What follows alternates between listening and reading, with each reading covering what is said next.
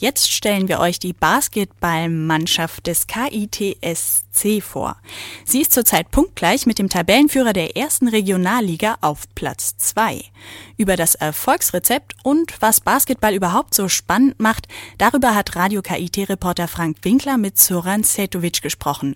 Der ist ehemaliger KIT-Student, ehemaliger Basketballprofi und aktueller Geschäftsführer der Geckos. Basketball allgemein ist ein sehr, sehr schneller Sportart, wo ziemlich viel Action dargeboten wird. Es gibt natürlich viele Möglichkeiten, auch attraktiv und gut das Spiel zu gestalten in der ganzen Geschichte. Und meistens ist es ja auch so, dass die Führung auch sehr oft wechselt und deswegen ist es natürlich auch für die Zuschauer um einiges interessanter, weil man ja bis zur letzten Minute nicht weiß, wie das Spiel ausgeht. Auch ganz, ganz großer Vorsprung konnte vielleicht auch meistens oder manchmal nicht ausreichend sein. Deswegen ist es halt natürlich dementsprechend so rasanter Spiel, der eigentlich auch Spannung meistens bis zum Ende bietet. Wie setzt sich der Verein und die Mannschaft zusammen? In der Regel sind das natürlich also zwölf Spieler, die in eine Mannschaft spielen können. Fünf gegen fünf wird es gespielt. Natürlich ist es ja nicht so wie im Fußball, dass es ja, dass die Auswechslungen begrenzt sind, sondern hier geht es darum, dass man ja so viel wechseln kann, wie viel man möchte. Und natürlich, also da gibt es auch verschiedene Positionen vom Center Position oder Power Forward, wie man heutzutage sagt, wo große Leute meistens eingesetzt werden, bis zu dem Aufbauspieler, die natürlich dementsprechend auch äh, ihre Fähigkeiten von außen und natürlich in der Schnelligkeit Vorteile haben. Welche Voraussetzungen sind denn nötig überhaupt, um Basketball spielen zu können?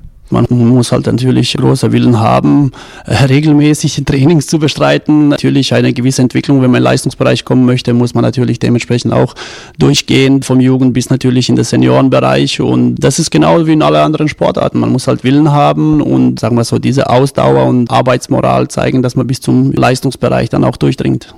Wie finanziert ihr euch? Ja, der Spielbetrieb vom KITSC Gekos wird ganz durch die Sponsoren und das Sponsoring-Maßnahmen natürlich finanziert. Äh, wir suchen uns die Sponsoren und die Unterstützer natürlich durch unsere verschiedenen Konzepte, die wir haben. Und ähm, das Angebot ist natürlich dementsprechend ja vielfältig und wir hoffen dadurch natürlich auch dementsprechend noch mehr und mehr Sponsoren für unsere Spielart und für unsere Mannschaft zu bekommen.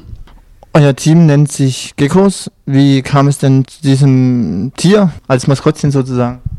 Ja, der Gecko ist eigentlich ein flinker Tier, der die ziemlich schnell handelt oder beziehungsweise ziemlich schnell ist, ja, und äh, das ist natürlich auch kleine Parallele zu unseren Sportarten, zu unseren Spielern, auch unserem Vorhaben und unserer Art und Weise, wie wir spielen und bis jetzt ist es gut angekommen.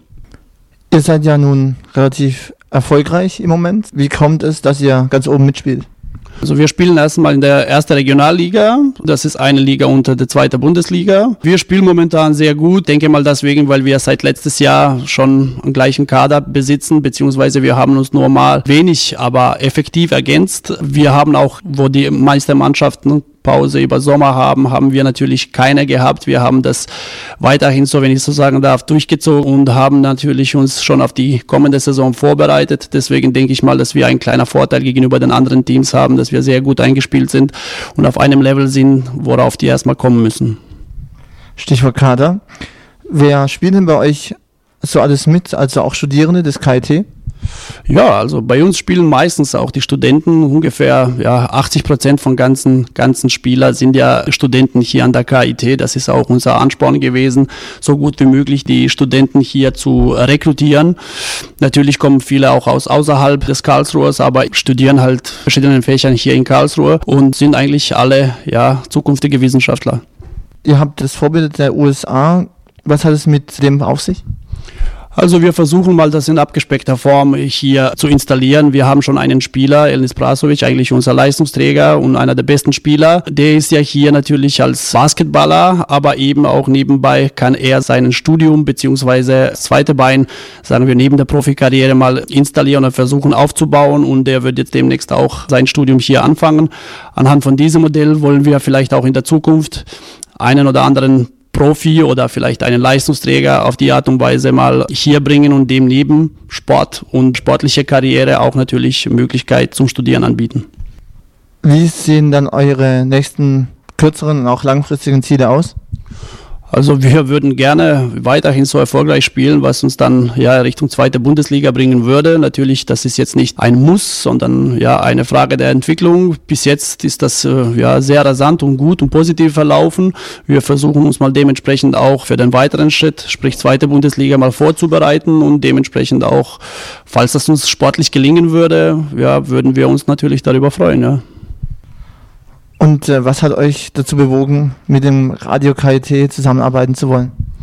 Ja, also wir wollen auf jeden Fall hier im Campus ankommen. Wir wollen uns präsentieren. Hier gibt es ja natürlich viele Studenten und wir sind genauso wie für unsere Mannschaft auch interessiert, dass ja großteils von unseren Zuschauern auch vom Campus kommen. Genau dieses Ziel wollen wir mal verfolgen und über Radio natürlich auch umso mehr Studenten erreichen.